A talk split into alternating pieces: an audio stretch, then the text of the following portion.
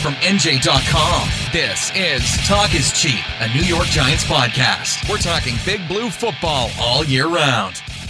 Welcome on in, Giants fans, to the latest episode of the Talk is Cheap podcast right here on NJ.com. As always, I'm Matt Lombardo, joined by my friend and colleague, Zack Rosenblatt. And Zack, as we are recording this on a Wednesday afternoon, the Giants have just wrapped up their first full team practice. Now, there's no pads, there's no hitting, but today was the day, the first day that Joe Judge, after the ongoing pandemic, could get on the practice field with his entire team for the first time time. So certainly a momentous day in recent Giants history. it's pretty crazy. I mean, it's August 12th today. Um, that's that's just insane. I mean, normally they'd be preparing for their first preseason game this week, right? Yeah, you know what? I was having this conversation with my wife the other night. Like, I, my complete, you know, concept of time has just yeah. gone out the window because you and I haven't seen our first training camp practices. That will happen next week. We haven't seen a preseason game. There were no OTAs. There were no mini camps. And I know fans, to a certain extent, mark their lives and their milestones by, you know, football seasons or major sporting events and all that. But our lives are really defined by when we're watching practices, when we're traveling when the season starts and when it ends. And here we are. The calendar has turned to August. It's now about to be mid August. We haven't seen a practice or anything like that. So, yeah, it's just been very bizarre but certainly it feels like football, as long as the coronavirus can be kept at bay from these facilities, is about to kick into high gear. Yeah, you know, we, we've even started to finally get some semblance of like a day-to-day schedule where we're getting players or coaches at 12 12.30 every day where before we kind of like didn't know if or when we would get them. And so there's kind of it's not normal certainly. Like the, these interview settings have been awkward for everybody i think. Um and it's become a little bit more of a challenge for us to even like do our jobs to the extent that we normally would during camp. But it is kind of nice like that the the page may be turning and you know starting next week as you mentioned we won't even be able to go to practice at the same time together. There's like a limited amount of reporters that can be there. So we're going to be like switching off. And so that's going to be weird. And we're going to be like communicating remotely and like you won't be ta- we won't be talking to any players while we're there. It'll all be via zoom either in your car or like in this trailer that they're setting up for like 10 reporters with no air conditioning like not to complain about like the woe with me reporter stuff but like just give you an insight of like what our life is going to be like the next few weeks and yeah, my plan is to take the little umbrella that comes with my daughter's kiddie pool. I've already put that in the trunk. I put one of my tailgate chairs uh, that I take to concerts and college football games. That's already in the trunk. And as soon as practice ends, I will be setting up shop with the umbrella, with a bottle of water in the parking lot and doing my work right there. That's the plan. And certainly it's going to be a bizarre training camp, but I don't know about you, Zack. I'm looking forward to really getting into it. And we're going to break it all down through the rest of the podcast. But uh, just some house housekeeping before we get to that. Um, if you like what you hear on the show, we would love if you would subscribe on the Apple Podcast Store. Uh, the Talk is Cheap podcast, of course, if you found us, you know how to find us on there. Uh, leave us those five star reviews. Let us know what you like about the show, what you don't like about the show, and give us a follow on Twitter. He's at Zack Blatt. I'm at Matt Lombardo NFL. And of course,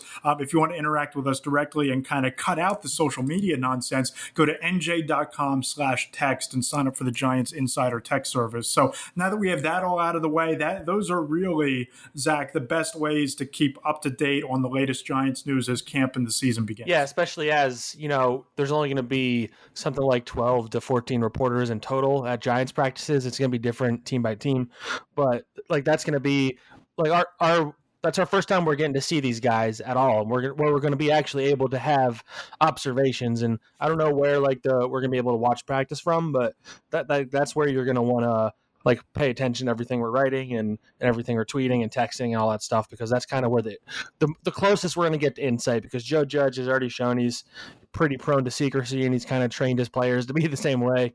So I, am curious to see like how it looks or what our angle is and and and what we're able to like surmise from what we watch. But uh, it's it's gonna be like the first look we have at like what the defense is going to look like, you know, who in theory like is running with the first team and, and all that stuff. So um, it's going to be very interesting to actually be able to watch practice because it's it's been I, I haven't watched a, a, practice in any sort probably since January when I was covering the Eagles playoff run. Like that was the last time.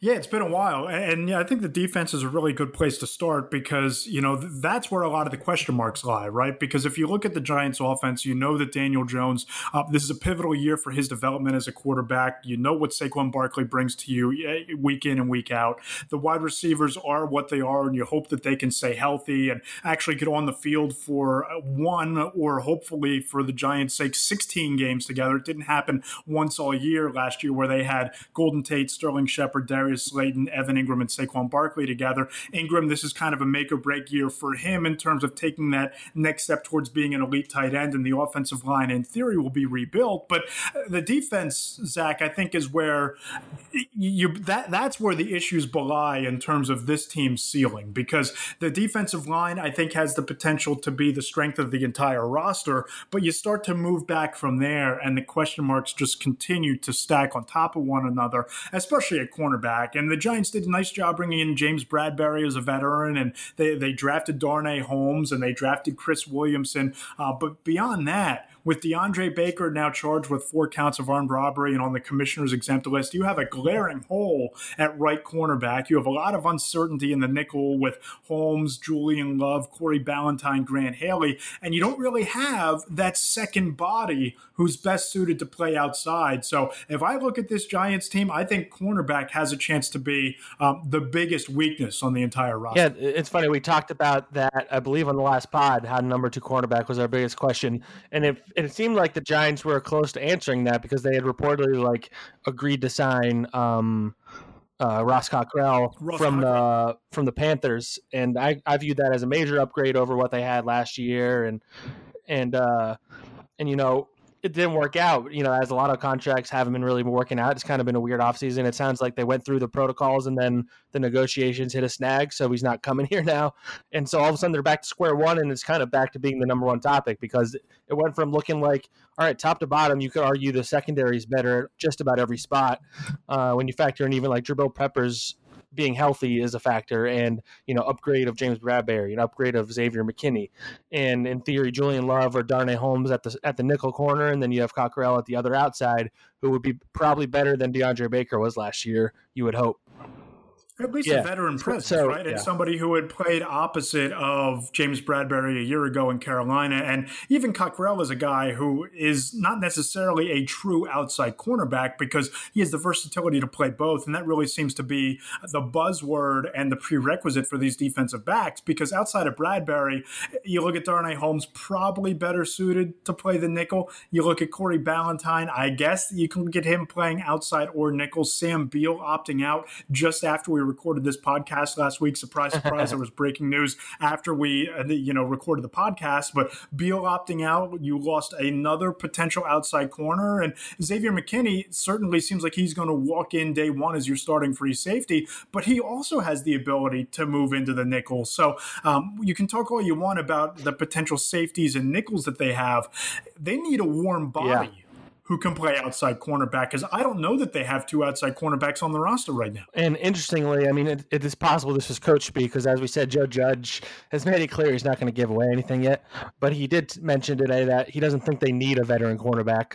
Um, and if you want to point to why they definitely do, you could just look at last season. Like the there's a lot of like people pushing back the idea they need a veteran, let the young guys play, blah blah blah. Well, look at how that went last year, especially once uh, Janoris Jenkins was gone and you were stuck with DeAndre Baker, Corey Ballentine, and Sam Beal were your three corners, and it, it was a disaster.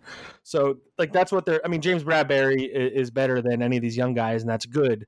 But the other side of that field, like, you, you need someone who at least knows what he's doing out there at minimum. And then, you know, once the young guys are ready, you put them in there. Because, you know, as we've talked about, this is a short off season. So, you know, and it's not like there's anyone on free agent market where you're like, man, that guy would be amazing here. But there are guys like Morris Claiborne or, you know, Dre Kirkpatrick Logan Ryan apparently wants to play safety, so he's probably off the table at that point, and he probably wants too much money anyway. Uh, and then, I mean, I guess in theory they could try Cockrell again, but I'm guessing that ship has sailed. So, I mean, you're looking at guys like that who you know are past their prime or whatever, but they're veterans. Um, they're capable. They're at very least capable of just playing in a defense uh, and playing on the outside and letting Darnay Holmes focus on the slot and letting Julian Love be a hybrid safety corner. And if you don't do that, then you're kind of playing guys who aren't ready to play or out of position, and you know it's just really big question mark right now, and they're really like testing what Patrick Graham is going to be able to do because he's going to have to really get creative to create a pass rush, so you don't have uh, the other teams just throwing it to that side of the field every play.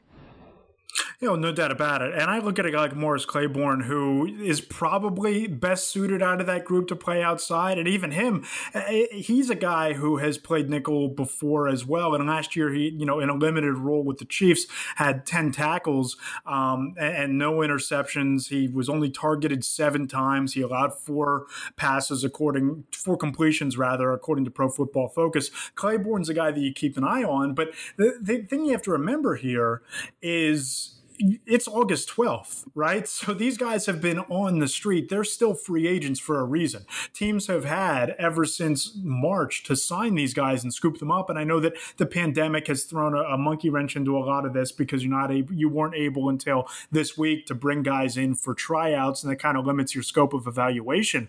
But you, these aren't your top flight, top of the line, top of the market type of defensive backs. You're shopping in the bargain basement. And, and I know that bringing in young talent, And I think that the bottom of the depth chart, whether they keep Corey Ballentine or not, whether they keep Grant Haley or not, bringing in Darnay Holmes and bringing in Williamson and certainly bringing in Xavier McKinney, I think that they have upgraded the bottom of their depth chart. But that's nice and that's well and good if you're talking about developing these guys to contribute in 2021 and 2022 as potential starters. But you were banking on Sam Beal being that guy developing this year. You had hoped Ballentine would take that step forward, and maybe he will to become a starter. But, you know, his first impression last year left a lot to be desired. And DeAndre Baker, a first round pick, a guy you traded a third round pick up to go and get, he's now off the table. So you've lost a year of development with two of your three young cornerbacks chosen over the last two years. And you're really putting a lot of pressure on the bottom of the, this depth chart, stepping up not in 2020, but in 2021. Yeah. And even beyond that, like you mentioned how these young guys didn't really show enough last year, and Sam Beal supposed to be the guy that jumped in for Baker. And even then, though, that would have been a huge question mark, as we talked about before we knew Beal was opting out. Um, because you're, you know, we're talking about, you know, Darnay Holmes can be the nickel. Well, he was a fourth round pick for a reason as well. Like there's a reason why he fell to the fourth round because I don't know if all the other teams thought he was ready to be a starter on day one, and the Giants are almost by default going to have to have him get there. I, am pretty high on him. I think he has a lot of potential, but you know it's really hard to come in as a rookie and and, and play as well as you need to. I mean, we saw that with DeAndre Baker. I think Darnay Holmes maybe has a better work ethic than DeAndre did last year. I don't know if he's as naturally talented. So like there's already a question at the nickel at the least if Darnay is there. And then now you have the a glaring hole at, at the second cornerback spot where, you know, if the season started tomorrow, then the, the number two corner would probably be Ballentine or Chris Williamson, who's a seventh round pick. Like that that's really alarming and and I don't know that I believe Joe Judge when he says they don't need a veteran. I I, I would hope that that is just coach speak. Yeah, that feels like a Bill Belichickism, and you wrote a really nice story today on you know Joe Judge, the mistake that he could be making trying to be the next Bill Belichick, as Eric Mangini has in the past, and Matt Patricia is in the process of doing right now. But you know, you think back to the combine, and I remember up and down Joe Judge talking about how you don't bring in veteran players to babysit yeah. young players or coach young players. Eh, you hope that it's coach speak, but they've kind of followed through on that that, right? Because other than bringing in James Bradberry to be the anchor when you needed an anchor of that secondary because of all the uncertainty that we've spent 10 minutes talking about at cornerback, they brought in Blake Martinez as a potential upgrade over Alec Ogletree. They haven't exactly signed veterans for the sake of signing veterans. And you almost wonder if Judge took a look around the roster, and I, I'm still wholly convinced that he looked at the cornerback depth chart, and that's why they took two cornerbacks, that they looked at the linebacker depth chart and said that that's not good enough. That's why they drafted three or four linebackers in April. I almost wonder if Judge looks around and says, okay, I know that this team isn't going to push for a playoff spot this year, and I'm better off developing these young players, developing these young defensive backs, these young linebackers, these young offensive linemen, getting them seasoned in 2020, and then going shopping with either Dave Gettleman or a new general manager that I handpick going into 2021 to get veteran players players to supplement a young core rather than bringing in a patchwork veteran this year that would prevent some of the young guys from getting reps. Yeah, I, I think that that would be an understandable way of thinking about it. I mean, that would also be an indication that maybe the team is punting on this year more than they're willing to let on and you know that kind of goes against the idea that John Mara was like, we if the team isn't more competitive this year, then Gettleman's out or whatever. Like that wasn't his exact phrasing, but it might as well have been. So that like it, you you can't like have it both ways, which they've tried to have for the last few years. But I mean, Joe Judge is in reality running this team, so um, if he just wants to see what the young guy have, I get it. Uh, I would at least, you know, even if it's just for training camp, where you bring in a guy like Claiborne and see if he has anything left in the tank, and if he's any good, then maybe he's good enough to be here next year when you start competing more. Um, so I, I, think it makes sense. I don't think it would cost very much to bring in a guy like that because, as you mentioned, there's a reason why he's available. He's not like a Logan Ryan type player who can ask for a lot of money even if nobody's giving it to him. Um, but yeah, that would, that would be you know that, that just remains the biggest hole on the depth chart on defense because you know you have a lot of other question marks, but not necessarily holes. Like at edge rusher, as we've talked about, you know you have Lorenzo Carter and uh, Oshane Ximines uh, competing for the side opposite Marcus Golden with Kyler Fackrell. Like those are all question marks, but those are guys that in theory are talented enough to like hold down the fort if they if they live up to it. And you know you have Xavier McKinney at safety as a rookie, you have Ryan Connelly coming off injury, and you have those defensive linemen. Like there's some question marks, but corner is the one where you're like they're in trouble more than a question mark.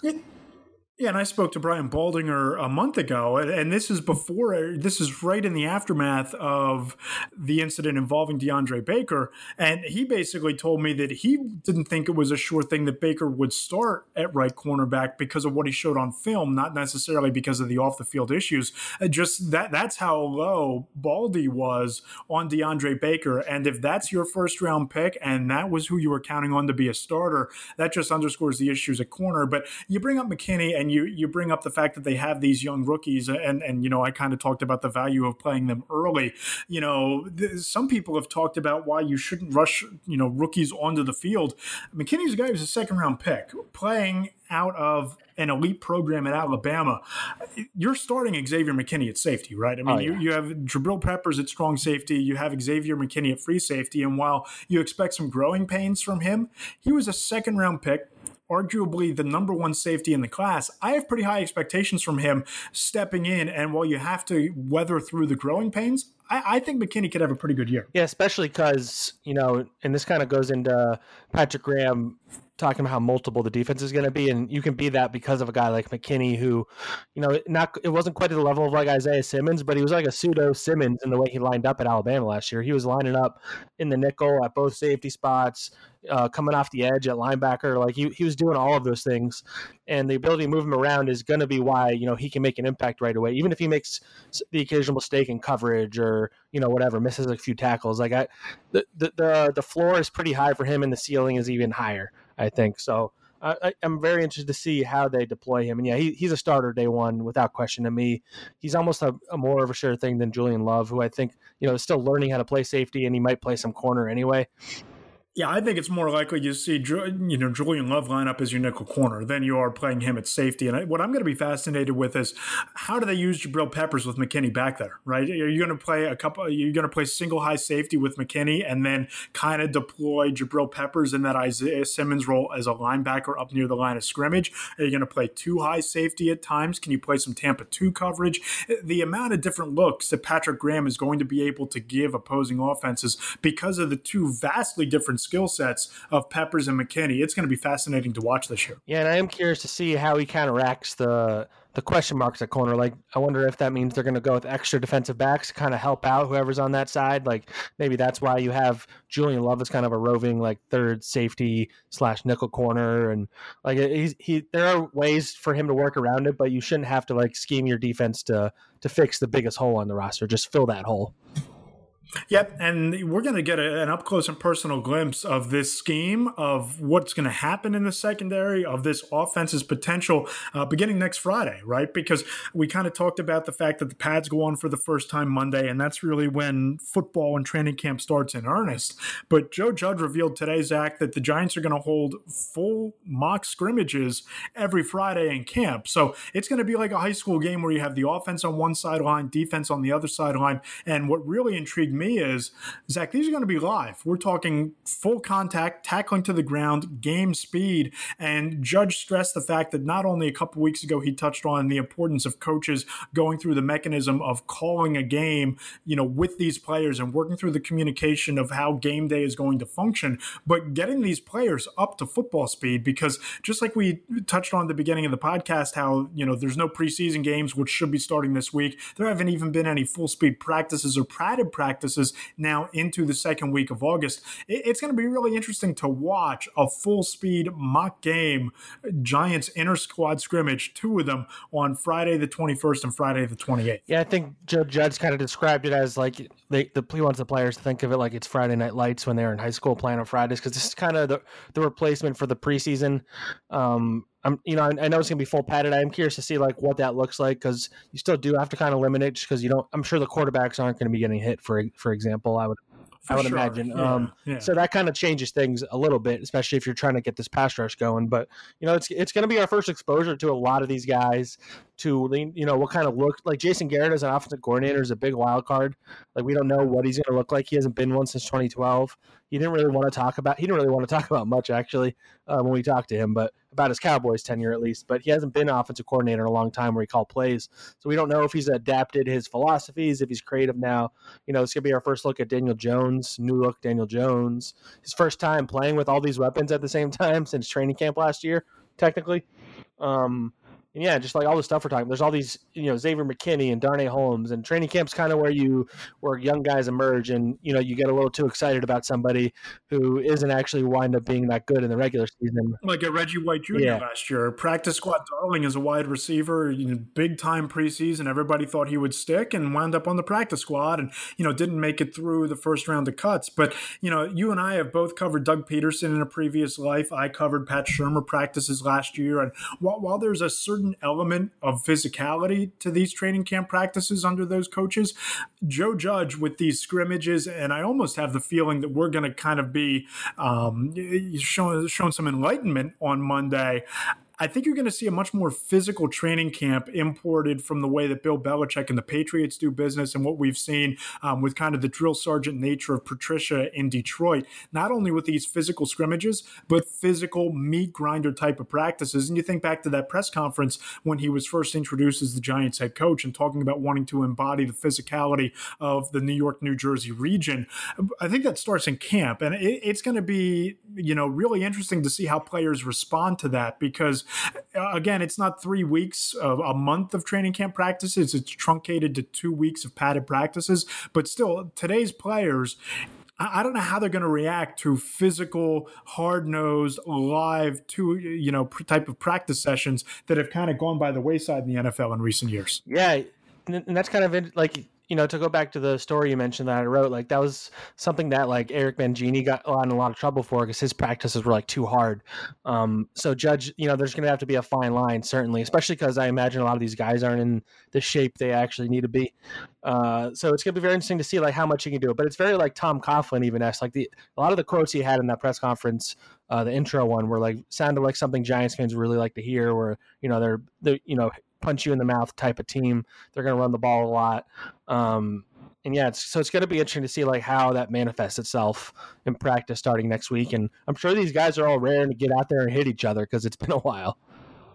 Yeah, certainly. And then they're going to be a little bit extra excited to wind up hitting a team in another uniform. But this year, the, the, unique challenge is you're not getting to face another guy wearing a different color jersey and helmet until week one against the Steelers, hopefully. Yeah, and they're, and they're the last game of the week that week, too. So they have the longest wait, if you think about it.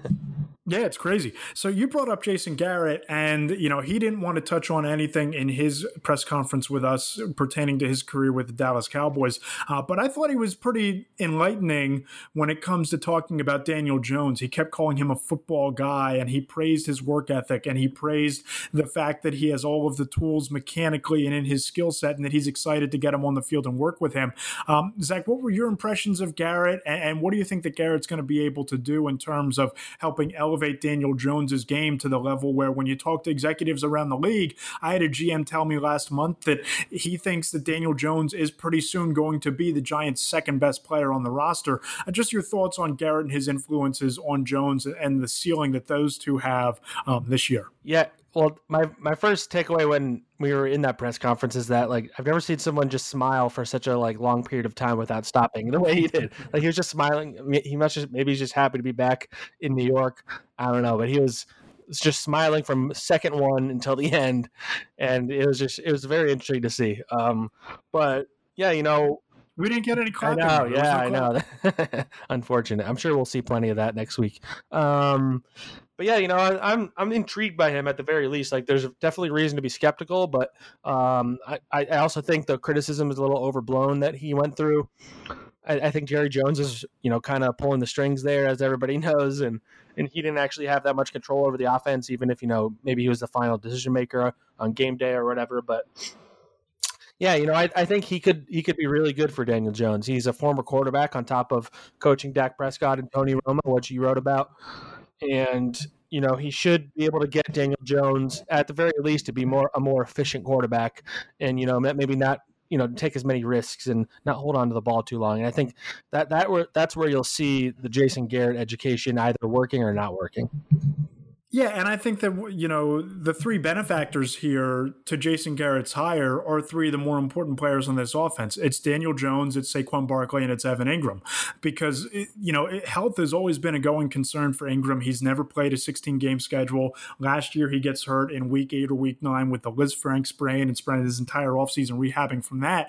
But you look at what Jason Witten did, putting together a Hall of Fame caliber career in that system, and with a young quarterback. We've talked about this before on the podcast Engram has a chance to develop into not only Daniel Jones's security blanket, but he could also be in the passing game kind of the guy that drives the engine because Daniel Jones was most efficient last year throwing between the hash marks, and Engram could really dominate that area. And then you look at Barkley and you compare him to what Ezekiel Elliott was able to do in Dallas with an improved offensive line and with Barkley's skill set, you could see him push for the rushing title this year, in my opinion. So I think that a lot of hard decisions and conversations, and for a lot of very important reasons, went into the decision to hire Jason Garrett, especially because Joe Judge is so inexperienced as a head coach. But I, I, think just boiling it back to the basics, that the three players that matter maybe the most to the trajectory of this franchise stand to benefit the most from Jason Garrett being hired as offensive coordinator was probably near the top of John Mara's and Joe Judge's list to bring him in here. Yeah, and and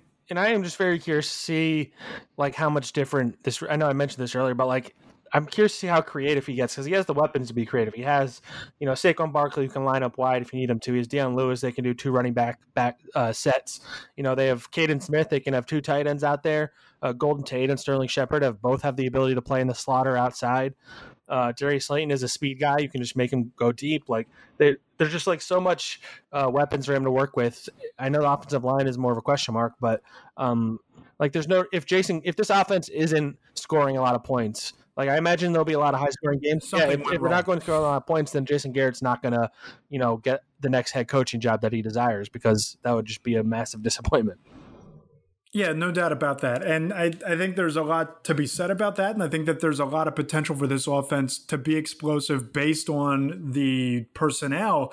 But it's funny you bring up the unpredictability because if you go back to Pat Shurmur's first training camp in 2018, my first training camp on the beat, all of the conversation centered around oh the unpredictability and can you move Barkley around? And you can put him in the slot and you can put him out wide and you can throw to him out of the backfield. And uh, you know as a guy who watched every snap of Barkley's career at Penn State I was kind of screaming every week, hey, line him up out wide, get him involved in the passing game, create some opportunities for him in space. And that never really came to fruition with Pat Shurmur. But with Jason Garrett now here, and given his track record of what he was able to do with Elliott, I, I do wonder if all of the conversation and all of the talk about unpredictability under the previous coaching staff winds up coming to fruition with this new staff. Yeah, I mean, uh, you're, you're totally right because I, I, even I mean you paid more attention to Shurmur the last couple years obviously than I did but if you just look at even the second half of last year they were not targeting Saquon like at all in the passing game. I know he was banged up but like that that's just bonkers because he was such a good pass catcher coming out of Penn State and he's so dynamic with the ball in his hands like he can score anytime he touches the ball that I, I never understood why Daniel Jones and the offense wasn't geared more towards dump offs to him when the when everything was breaking down which happened quite a bit Yeah, and it's not just the dump offs. You talk about designed yeah. wheel routes. You talk about putting him in the slot and having crossing patterns with him and Evan Engram or him and Golden Tate. Just getting him the ball in space, especially last year when the offensive line was really struggling getting him to the second level. And this, they had the same issues a lot of times in his rookie season where he was taking contact uh, a yard and a half behind the line of scrimmage. I just couldn't figure out why Pat Shurmur and and why Mike Shula didn't make a more concerted effort to get Barkley the ball in space. And I think that that's going to be an area now that you have Dion Lewis, you can kind of create some of those situations and have some creativity manifest itself with leaving Lewis in the backfield and then putting Barkley out in the slot or running him out on pass patterns just to eh, create some unpredictability with an improved backfield all around. Yeah, there, there's a lot of different sets that Garrett can run. And, you know, I imagine they'll shuffle it around a lot and at least I would. Um, and and you know that I mean that is a topic too. The fact that this group has never had everybody together at the same time, um, between Saquon, Evan Engram, uh, Slayton, Tate, and uh, Sterling Shepard. Like them all in the field at the same time is going to be because you, you would think, you know, they're not going to double any of those guys in theory. Maybe maybe Evan Engram would be the one that you would have somebody spying him or something. But like there, sh- these guys should be able to get open. They have the speed to do it. They have the route running ability, and you know, Daniel Jones is going to have to hit them on the money because th- there's going to be a lot of opportunities for this offense to make explosive plays this year. Yeah, there really are. And I think that that's where this offense is going to reach its potential or not is how many of those X plays can they connect on. And conversely, like we touched on for the first 15 minutes of the pod, this defense, it's going to be reliant on two things. How many X plays do you give up? Because this team gave up more than its fair share over the last two years of big plays over the top, 20 plus yard passing plays that just break your back, especially in close games late in the game. But also, what kind of push are you getting up front from your defensive line. We saw last year. It started and ended in a lot of ways with the dominance of Dexter Lawrence, whether it was a defensive end or defensive tackle. And then Leonard Williams, how is he able to reach that potential or not this year? Th- those two guys, and, you know, I continue to say, I think defensive line is the deepest, most talented position on this depth chart, but those two guys hold the keys. And Patrick Graham sounded pretty thrilled about the opportunity to work with Lawrence when we talked to him this yeah, week. Yeah, I asked, uh, I, that was towards the Patrick Graham. So I didn't cover the team, and I don't think you did either. When he was a coach uh, with the Giants before, he was the defensive line coach back then. By all accounts, he was never a big interview guy, and he never really expanded on much. And you know, when when he got asked about Leonard Williams and Dexter Lawrence in particular, he kind of like you know beamed, especially with Dexter Lawrence. He was excited. I asked him about like what he remembers about him coming out of Clemson, and he talked about you know you spend all this time, you know, you see how big he is at the combine, and then and then, you know, I'm, I'm only coaching him via Zoom. So he's just only this little square on the computer screen. And then when he walks in person, you're like, okay, that's a big boy. And, and then, you know, then, you know, the combination of like that size and how athletic Dexter Lawrence is, you know, you could tell he's excited to use that. And the biggest thing he like harped on was like Dexter Lawrence has a rare level of effort for like a big guy up front. Like he'll be chasing down a running back down the field. And I, I think that Dexter Lawrence, more than anybody, maybe even on the roster that like is unexpected. I get like you know you expect Saquon, you expect uh, Daniel Jones to have big season. Like Dexter Lawrence, like the ceiling for this guy is just so high if he can stay in shape, if he can stay healthy, and just the way Patrick Graham is willing to rave about him, where this coaching staff doesn't seem like one that's going to be openly talking about specific guys in much detail. Uh, they, it seems like they're even getting the players and not really talk specifically, which is frustrating for us, but uh, we'll deal with that in our own way. But uh, yeah, Dexter Lawrence, man, I'm I'm just very curious to see how Patrick Graham deploys him this year because I think he's very high on him. Yeah, the athleticism and the versatility are the two things that really jump out at you about Lawrence. And, you know, covering him from rookie minicamp last year all through his rookie season, I, I, was excited about the Giants picking him. He was probably my favorite pick in the entire draft last year. But six foot four, 345 pounds, you don't see a guy move that quickly at that weight as, as Dexter Lawrence does. And, you know, the previous coaching staff moved him around a lot, whether it was nose tackle and even lined him up at times at defensive end. He's disruptive. And, you know, if we talk about the issues at linebacker and the uncertainty over the second or third pass rusher behind Marcus DeMarc, uh, behind uh, Marcus Golden and Kyler Fackrell, you're going to have to get that push up front. You're going to have to generate penetra- penetration with your front three. And you look at Lawrence a year ago; he had the two and a half sacks, he had the, the 38 total tackles. He's a guy that moves the pocket, whether it's from the interior or on the outside. And you know, you can talk all you want about this being a make or break season for whether Leonard Williams becomes becomes an elite player or not. I think this is the year that Dexter Lawrence really breaks out and can become a household name, as big of a household name as defensive lineman can. Yeah, and he he was training uh, the latter half of the offseason with guys like Von Miller and DeForest Buckner, and there was like a few other really good pass rushers that were all training with him. And I imagine he soaked all that up being around them. And you know, it's interesting. Like this defensive line, like you mentioned, this is quite clearly their top guys. This is their most talented group on the whole roster, I think. Um, and they should be able, like run stopping is all three of these guys between Dalvin Tomlinson, Leonard Williams, and Dexter. Like the three of them are all very good at stopping the run. So this team should should do a pretty good job at stopping the run. But as we mentioned, the the questions are going to come when they start throwing it down the field, and and that's when the, you know somebody of Dexter Lawrence, Leonard Williams, and Dalvin Tomlinson is going to have to be a better pass rusher than they were last year. I think they're probably hoping Leonard Williams is that guy. Uh, he's shown he, he got seven sacks when you were at the Jets. He, he only had a half a sack with them last year. They're paying him to get a lot more than that. So I think Leonard Williams' pass rushing is going to be a major storyline this season. I think. Huge. And it's also going to be incumbent on the third pass rusher, whether that's Lorenzo Carter or Oshane Ximines or someone that they drafted late in, in the draft. They need to get a rotation of pass rushers because while we can look at Marcus Golden and everybody applauds his high motor and his effort, and I think that it was impressive to see him get double digit sacks last year. And Kyler Fackrell's a little bit of an unknown because he had double digit sacks two years ago, but he was coming off an injury last season. So he's kind of where Demarcus Demarcus um, Marcus Golden. confusion for me today. Marcus Golden, yeah, the, you know Marcus Golden was coming off that injury. You know, you have a lot of uncertainties, so that front three is going to need to be the straw that stirs the drink for that pass rush. Yeah, because you don't have many proven commodities. yeah, I mean, and you don't even. I mean, you have Blake Martinez in the middle but he's not a passer. Like he's never been a very good at getting to the quarterback either. And I don't, I don't, I don't know as much about Ryan Connelly, but he's coming off an injury, and so you really you're relying on a lot of unknowns, and those three guys in theory are the knowns on that defense out of like almost anybody. Um, and you know, I think we mentioned this last week. I imagine uh, like Jabril Peppers or Xavier McKinney is going to be brought in on blitzes quite a bit. Um, they're going to have to generate the pass rush somewhere, but yeah, it's going to start with that front three. Yeah, it really is. And, you know, we talked about Marcus Golden. I thought it was interesting. He spent his offseason and you know, most guys will go and train with other players or they'll fly out to, you know, the offensive lineman went to Lane Johnson's, you know, offensive line academy like they do every year.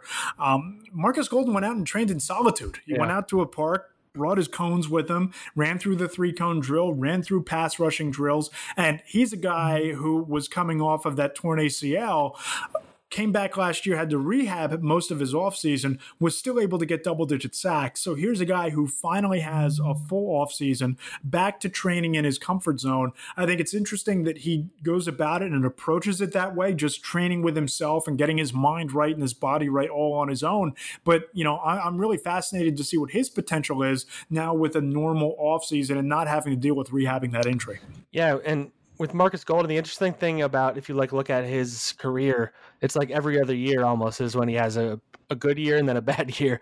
So the Giants are hoping he has more of a year like last year where he had 10 sacks. And, you know, I think he's going to be highly motivated when he talked to us. He talked about that. Like I asked him um, how frustrating it was to free agency played out the way it did, where it seemed like none of the edge rushers really got a lot of love outside of the ones that got like franchise tagged. Because uh, you see, Jadeveon Clowney and Everson Griffen are remarkably still on the market, and he was behind them in the pecking order. And then the Giants tagged him, and I imagine that probably frustrated him a little bit. He he's a he's a good trooper, and he didn't he said it didn't bother him. Um, I think it'd be fair to say it pro- it might have because I think that affected his market ultimately. But he's back here, and he's gonna be motivated to prove that he deserves another contract, a multi year deal, which he hasn't been able to get since he's been a free agent. And you know, I'm very interested to see how the Giants use him. It's crazy how many guys are kind of in proven situations yeah. on this team, right? Because Marcus Golden, it's make or break whether you're going to get a long term deal here or elsewhere. Leonard Williams, kind of, this is his opportunity playing on the franchise tag to prove that he has that first round potential that he can reach, whether he's going to get a long term contract from the Giants or if he doesn't live up to those expectations, he might just be a rotational player somewhere else in the league. You look at Jabril Peppers playing on the fifth year option, another guy who needs to prove he can live up to that potential. Evan Engram needs to prove that he can stay healthy. BJ Hill, a guy that we never talk about, but was a third round pick two years ago, kind of fell off the map when the Giants traded for Williams in the first five place. Five and a half like, sacks as a rookie, too. Yeah, I mean, you're you're looking at you know, there's five to six players just off the top of our heads with something to prove in 2020, and well, that motivation only gets you so far. It's also a lot of uncertainty. Where okay, if these guys step up, the Giants, you know, maybe that is the difference between a win or two. But if they all kind of are flash in the pans or struggle or show that they they can't take that next step in terms of their skill set and their potential, those are five guys that you thought going into this year would be key contributors that might be elsewhere next season. And that, that's another thing where it could be a running theme for the Giants in 2020. And that's the thing about this defense. Like they're relying on so many question marks that like there's a scenario where none of the questions are answered. Like there, there's no, there's very few like sure things on this defense. Even Dexter Lawrence, who we both are very high on, like he's not a sure thing. It's his second year. You know, he had a pretty good rookie year. Once you have film on a rookie, they either go one way or they go the other way. So like there, there's no sure They they're paying James Bradberry to be the number one corner, which he's been before. You know, you hope Jabril Peppers can play. You hope Xavier McKinney is ready. You hope all these, you know, Blake Martinez is better at pass defense than he was in the Green Bay. Like there's a, everybody it seems has a question mark on this defense, and like there's a scenario where it works out. Like a lot of these guys have talent, they just haven't put it together yet, or you know they're unproven, or there's like a major flaw in their game. And the fact that they have so many guys without like one, like you know, that's the guy who we can rely on every week. Like I don't know who that. Maybe Dalvin Tomlinson would be that guy, but he's a run-stopping defensive tackle who can't really rush. Dalvin yeah. Tomlinson, another guy who's yeah. in contract year, so you know it's kind of a make it or break season for him as well. Yeah, I think that's why the def- like Patrick Graham has a lot tougher job ahead than Jason Garrett does, because you know Patrick Graham uh, almost is like Patrick Graham won't be blamed as much if the defense is bad because all right, I don't know if it's his fault. Um, I mean, we'll judge that based on like how they use these guys or whatever. Uh, but on if the offense doesn't work, then I think you can blame it on Jason Garrett in a lot of ways because that either means Daniel Jones has regressed, or you know he wasn't able to put up points with an offense that has the weapons. All right, Zack, before we get out of here, any final shots, any parting thoughts, and anything that you're going to be watching when we get to watch practice next week? Um, that's that's a good question. Um, I I'm just very honestly like in, in, terms of like last thoughts, I am just very curious to see how they approach this cornerback situation. Um, I'm sure as soon as we finish recording this, they'll sign Morris Claiborne. Knock on wood. Uh, Set your watch to it. Yeah, man. yeah, for for uh, 20 minutes from now. Um, but yeah, in terms of like training camp next week, like I, I am curious to see how like a lot of these big guys you know, handled the offseason because, you know, as you mentioned, staying in shape, uh, it, it, was they had to do it on their own. So you know, a guy like Dexter Lawrence, a guy like Leonard Williams who has been banged up, Nick Gates got his new contract, Andrew Thomas, a rookie. Like I'm, I'm very curious to see how these guys are moving because you'll you'll see pretty quickly, uh, especially when we watch a scrimmage, like if these guys are dragging or if they're ready to go. And uh, you know, the, the trenches is what Dave Gettleman hypes up. It's what he's invested all almost all of his resources in over the last two years. And you're going to find out pretty quickly, I think, if this team has a chance of improving based on how those linemen look. Oh, no doubt about it. And then, kind of the storyline that's flying under the radar to a certain extent. I know we're both very high on Darius Slayton, and I think that he has the chance to be a breakout star in this league there's some pressure there too because the Giants, with with a historically deep and talented wide receiver class, yep. didn't take a wide receiver. They didn't sign a receiver, and Corey Coleman was kind of their big offseason acquisition in training camp, and especially in this scrimmage. I'm fascinated and I'm excited to see what Darius Slayton's able to do when they put the pads on and things get a little bit more physical, especially when he lines up opposite somebody like James Bradberry, who is one of the league's better cornerbacks in zone coverage. What kind of separation can he get? What kind of playmaker can he be in that setting? And does he pick up where he left off a year ago with that chemistry that him and Daniel Jones forged through their rookie year? If he does, then that's that's a, a tremendous bonus for the Giants, and that's a playmaker and a guy that can be viewed as one of the Giants' better picks in the last couple years based on matching value with need. Um, but but if he shows that there could be a little bit of a sophomore slump, or maybe he's not going to take that next step, th- then you can kind of start to worry about what this wide receiver core is going to look like for Daniel Jones in a second year, where having a dominant wide receiving core for a quarterback is just so pivotal to his development. And, and to jump off that, I am one thing I am looking forward to is watching some of these guys we don't know much about. Like they have, a, you know, Corey Coleman, how he looks coming off that injury. A couple of those undrafted receivers are interesting. They have an undrafted running back. I'm I'm into Javon Leake. Like training camp is usually when we'd see these guys and interact with them, and you know, uh, it's going to be it's to be interesting to see like which of those guys look like they they get it because you know in the past guys who did well in training camp often didn't make the roster, but there's no preseason. So if a guy is dominating, you know, even if it's against a third team in training camp, like the odds are he's going to make the team this year. he's going to make the practice squad. So it, it, almost has more value if you go off in training camp because you don't have the, the possibility of being someone who doesn't show up on Sunday because Joe Judge won't really know if you don't show up on Sunday.